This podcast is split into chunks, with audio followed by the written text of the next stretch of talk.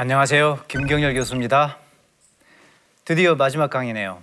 이스라엘의 광야 40년 생활을 점검하면서 어, 제 개인적으로도 많은 부분을 제 개인의 삶과 더불어서 얻을 수 있는 교훈들이 많았습니다. 마지막 강의와 더불어 민수기에서 마지막으로 우리가 생각해 볼 수 있는 중요한 교훈들을 몇 가지 짚어보도록 하겠습니다.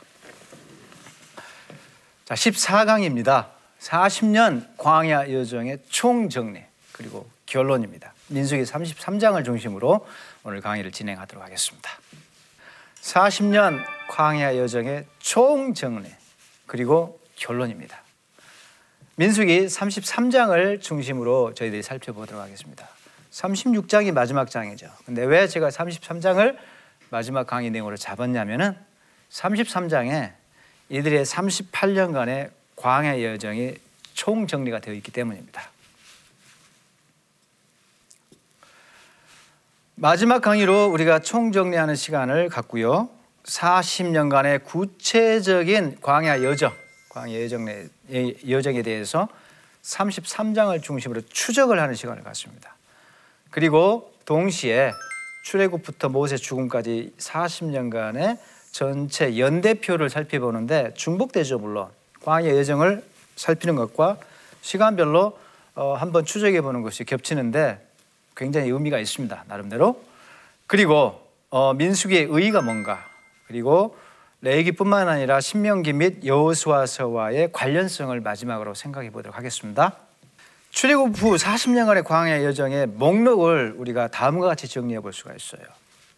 이들이 거점으로 어, 거쳐간 지역이 지명이 총 42군데가 나와요. 근데 우리가 중요한 전제가 있습니다. 대부분의 장소를 우리가 확인해 볼 수는 없다라는 거죠. 출연하는 수밖에 없다는 것입니다. 민수기 33장을 기준으로 이 33장을 기준으로 출애굽기에서 민수기까지 어떻게 어떻게 여행을 해 왔는가 우리가 살피고 그 다음에 또 하나 살펴봐야 될 것이 신명기 1장과 2장에 여기도 여행 목록이 나와요. 그래서 이 세 개를 대조하면서 추적을 해야지 이게 완성된 그림이 나오게 되어 있습니다. 무대가 되는 장소가 있어요. 거점 장소. 우리가 네 묶음으로 이 여정표를 묶을 수가 있어요. 첫 번째는 고센 땅에서 출애굽을 하잖아요. 시리산에 도착하잖아요. 그게 첫 번째 주요 무대고요. 이게 날짜로 따지면 이렇습니다. 1월 15일에 제 1년 1월 15일에 출발해서 출애굽을 하잖아요. 시내산 도착이 출애굽기 19장 1절에 보면은 여기 나와 있습니다. 3월에 도착했다. 아마 출렁컨대 1일이라고 볼 수가 있습니다. 그래서 약 한 달 반의 여행을 통해서 시내산에 도착한 게 첫 번째 무대고 두 번째는 이제 드디어 시내산에서 출발을 합니다. 그들이 시내산에서 한 약 1년간 있었다고 말씀을 드렸죠. 3월 1일, 제 1년 3월 1일에서 제 2년 2월 20일까지니까 열흘이 부족한 1년이잖아요. 시내산에 있었습니다. 그리고 민수기 10장 11절에서 구름이 떴다라고 나옵니다. 그 구름을 이종표 삼아서 그들이 이동하는데 그들이 시내산에서 바람 광야까지 가게 됩니다.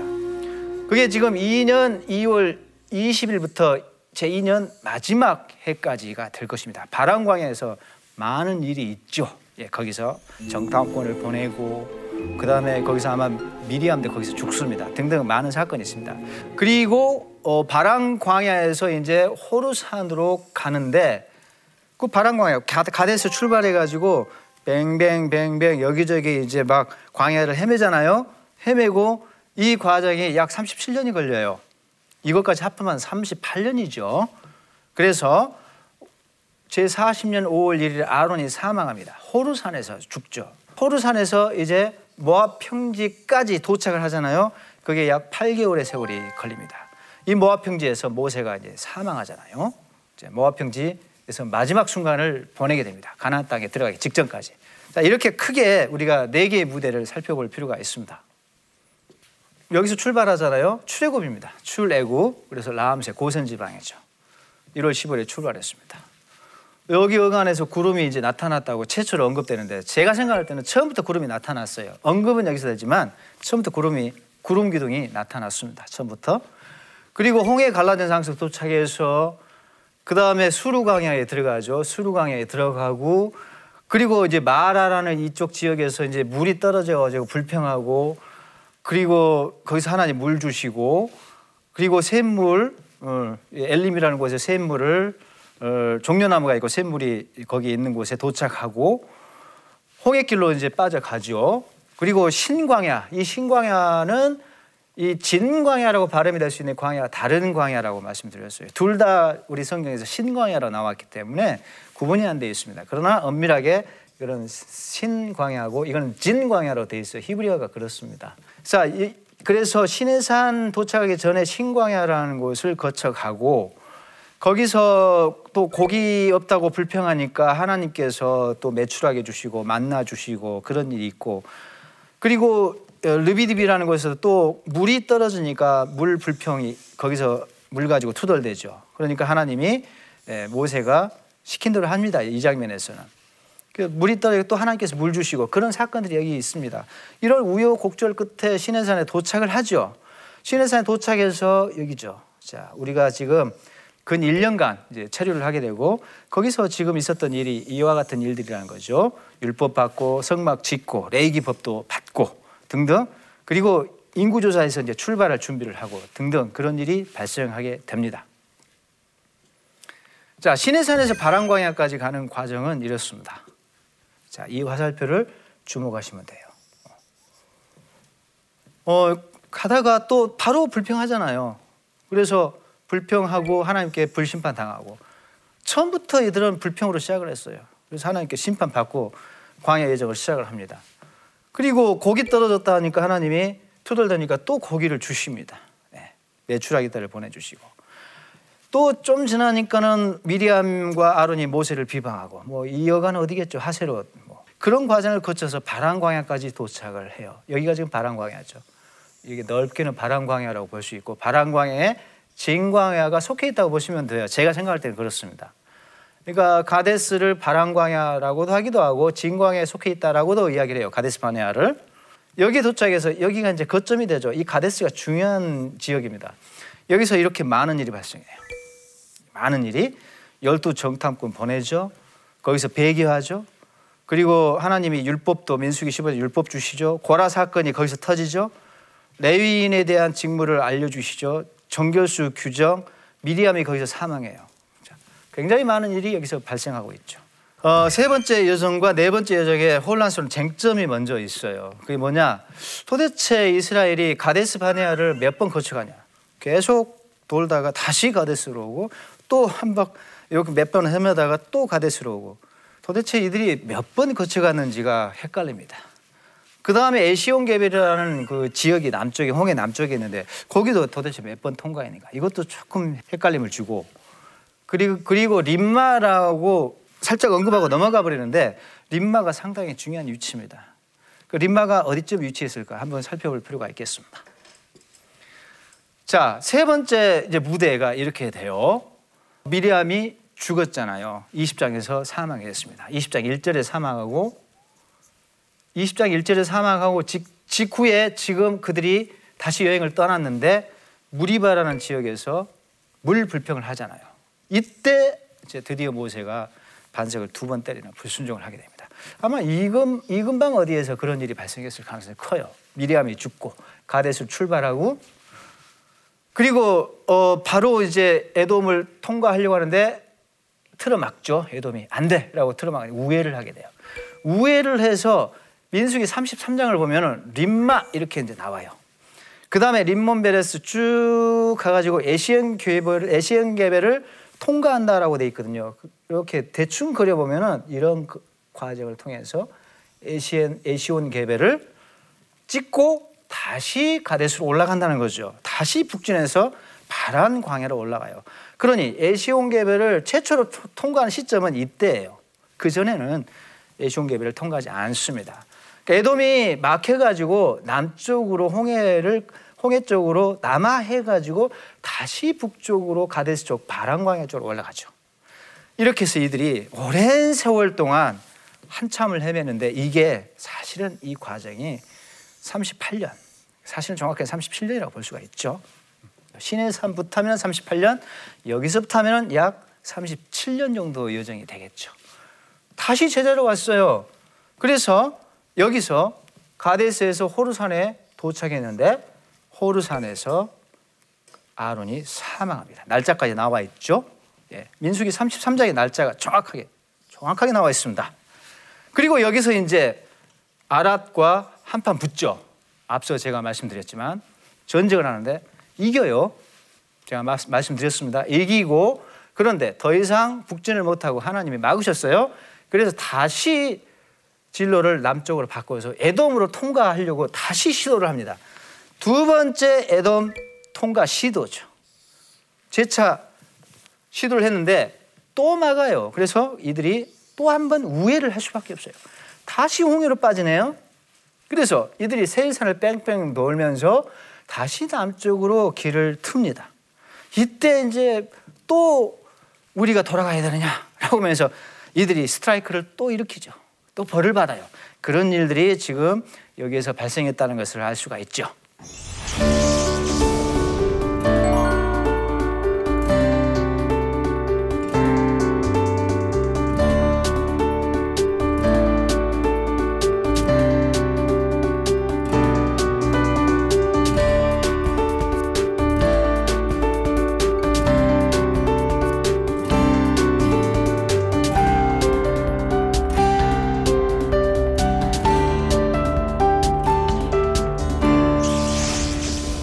제4 여정 목록에서 중요한 쟁점은 이스라엘이 에돔을 우회한 횟수가 얼마 어, 몇 번이고 또 이스라엘이 에돔과 모압을 통과한 순간은 어, 어느 순간이냐 어느 지역을 통과할 때냐 앞서 우리가 살펴보았지만 그 부분을 다시 한번 확인해 보도록 하겠습니다. 제가 앞서 이 림마가 중요하다고 그랬어요.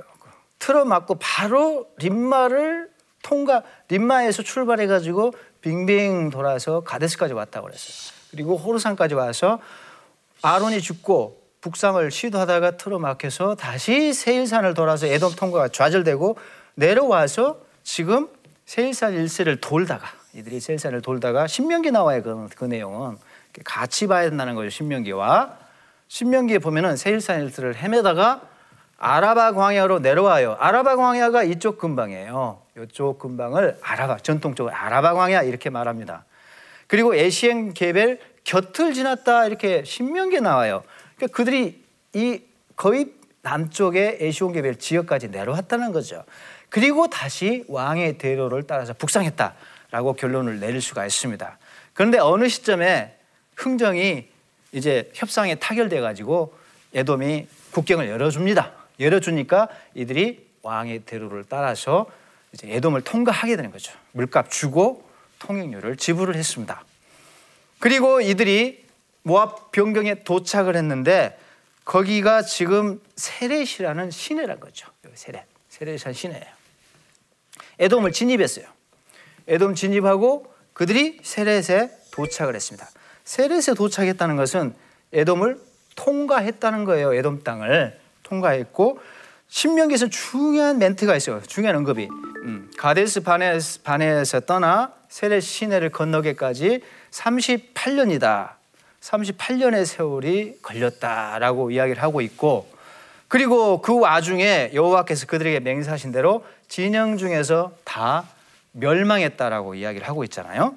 그게 신명기에 나와 있다는 것이고 자, 네 번째 무대가 이렇습니다. 자, 호루산에서 모압 평지까지 제가 다시 한번 정리해 드리면은 호루산이 이 근방에 어디 있죠? 어디에 있었죠? 네.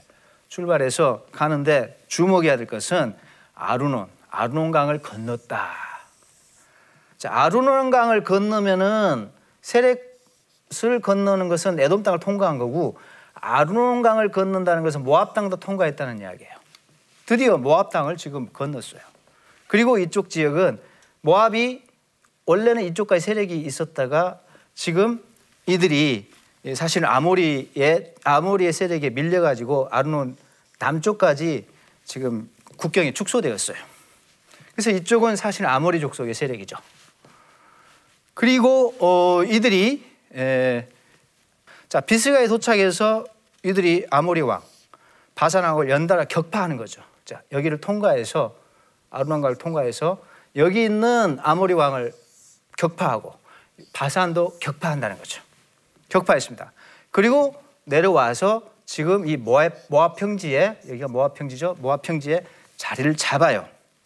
그 모압 평지에서 앞서 우리가 살펴봤던 이런 사건들이 발생했어요. 발람 사건, 시딤에서 바알부월 사건, 음행 사건, 2차 인구 조사가 여기서 시행되고 그다음에 이후에 나머지 재반 사건들도 발생합니다.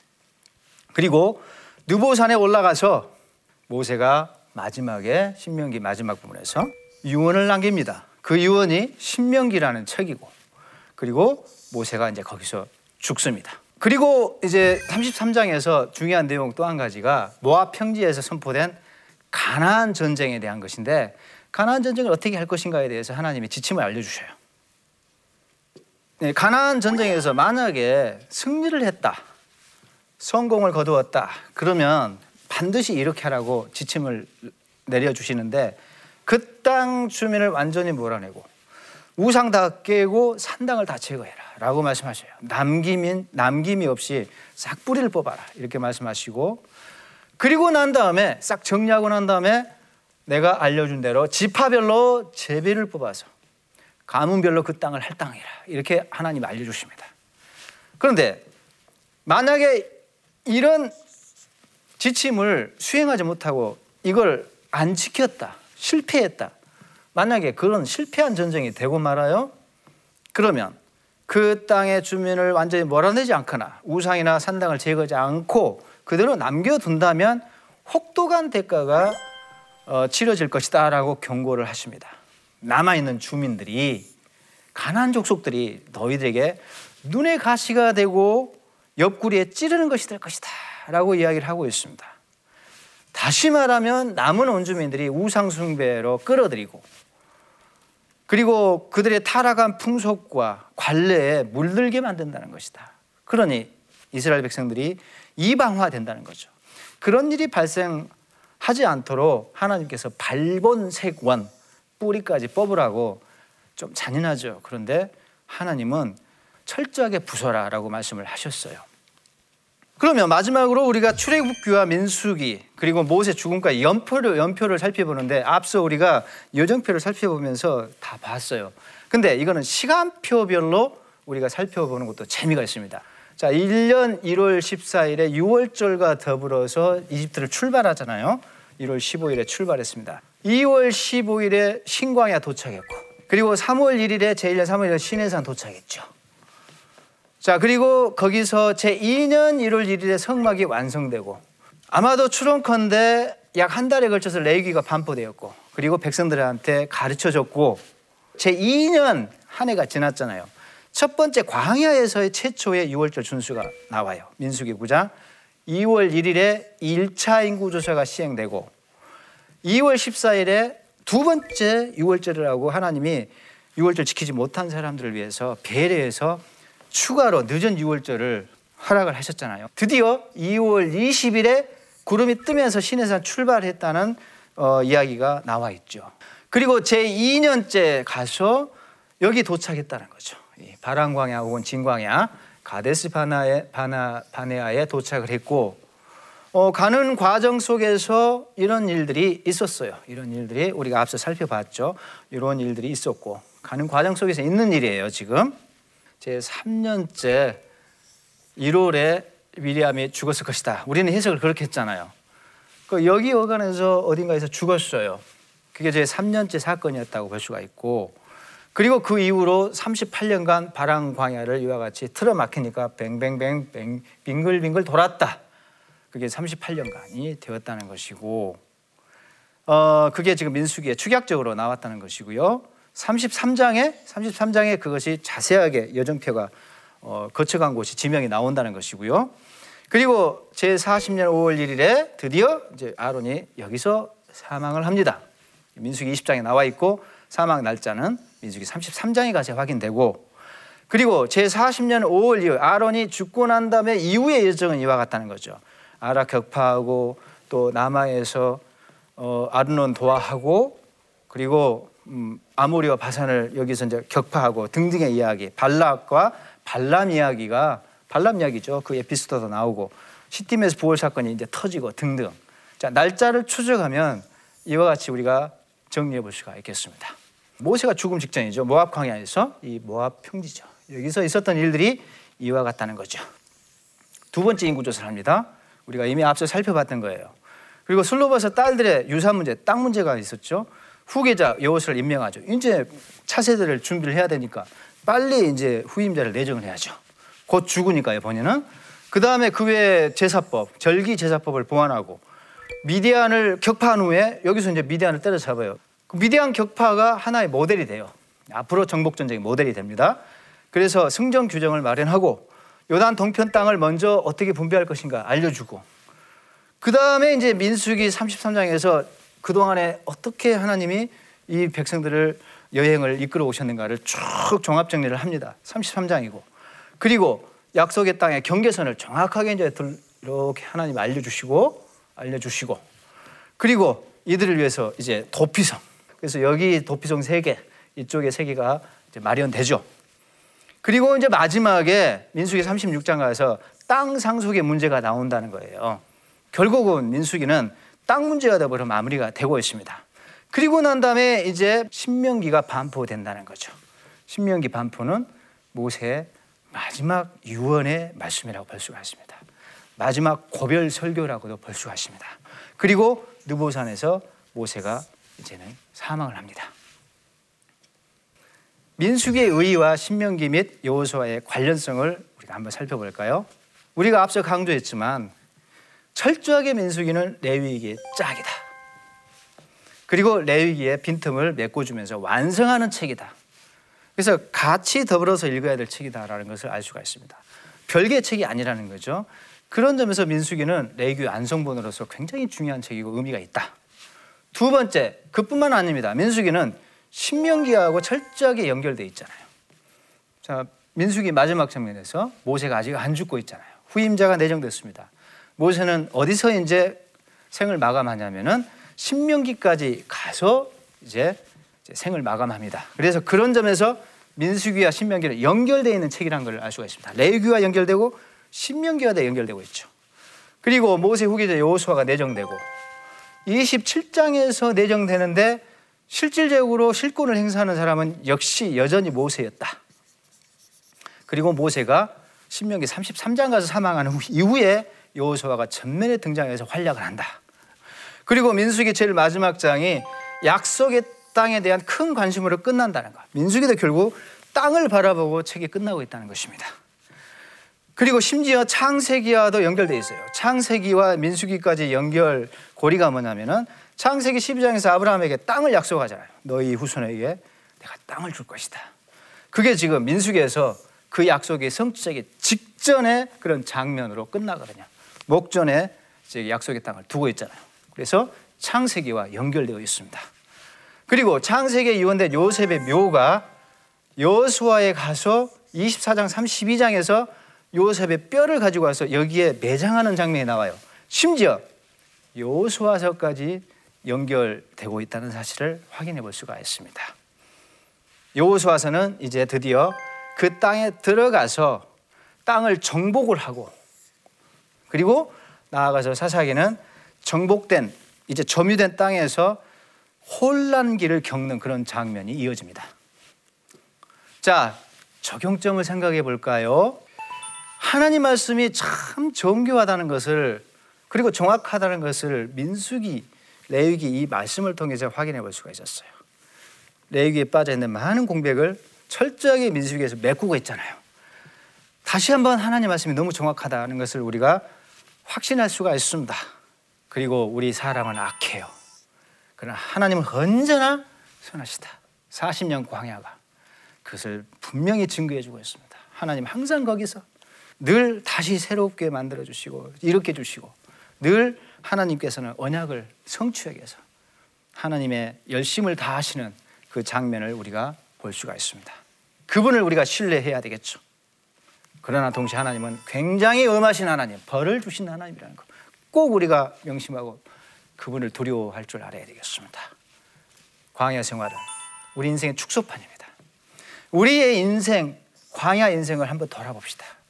이걸 그대로 나에게 적용해서 나는 어떠한가를 생각해 볼 필요가 있겠죠. 이제 나의 민수기, 나만의 민수기, 나의 광야 이야기를 이제는 우리가 아름답게 써 내려갔으면 좋겠습니다. 백성들은 너무나 망가진 모습, 참 볼썽사나운 그런 장면을 계속 연출했어요. 아름답지가 못했습니다.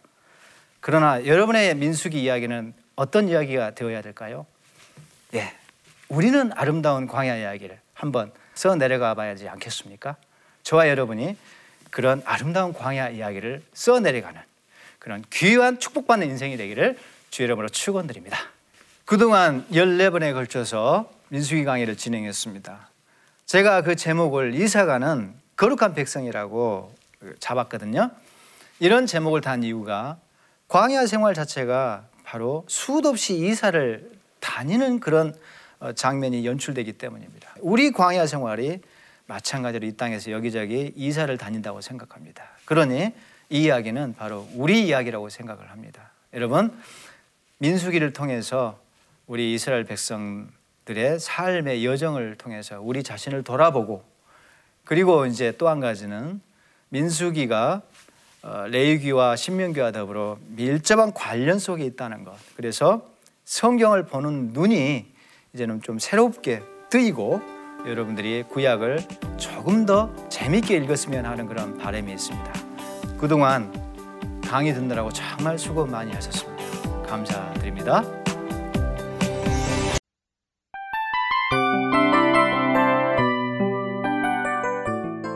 이 프로그램은 청취자 여러분의 소중한 후원으로 제작됩니다.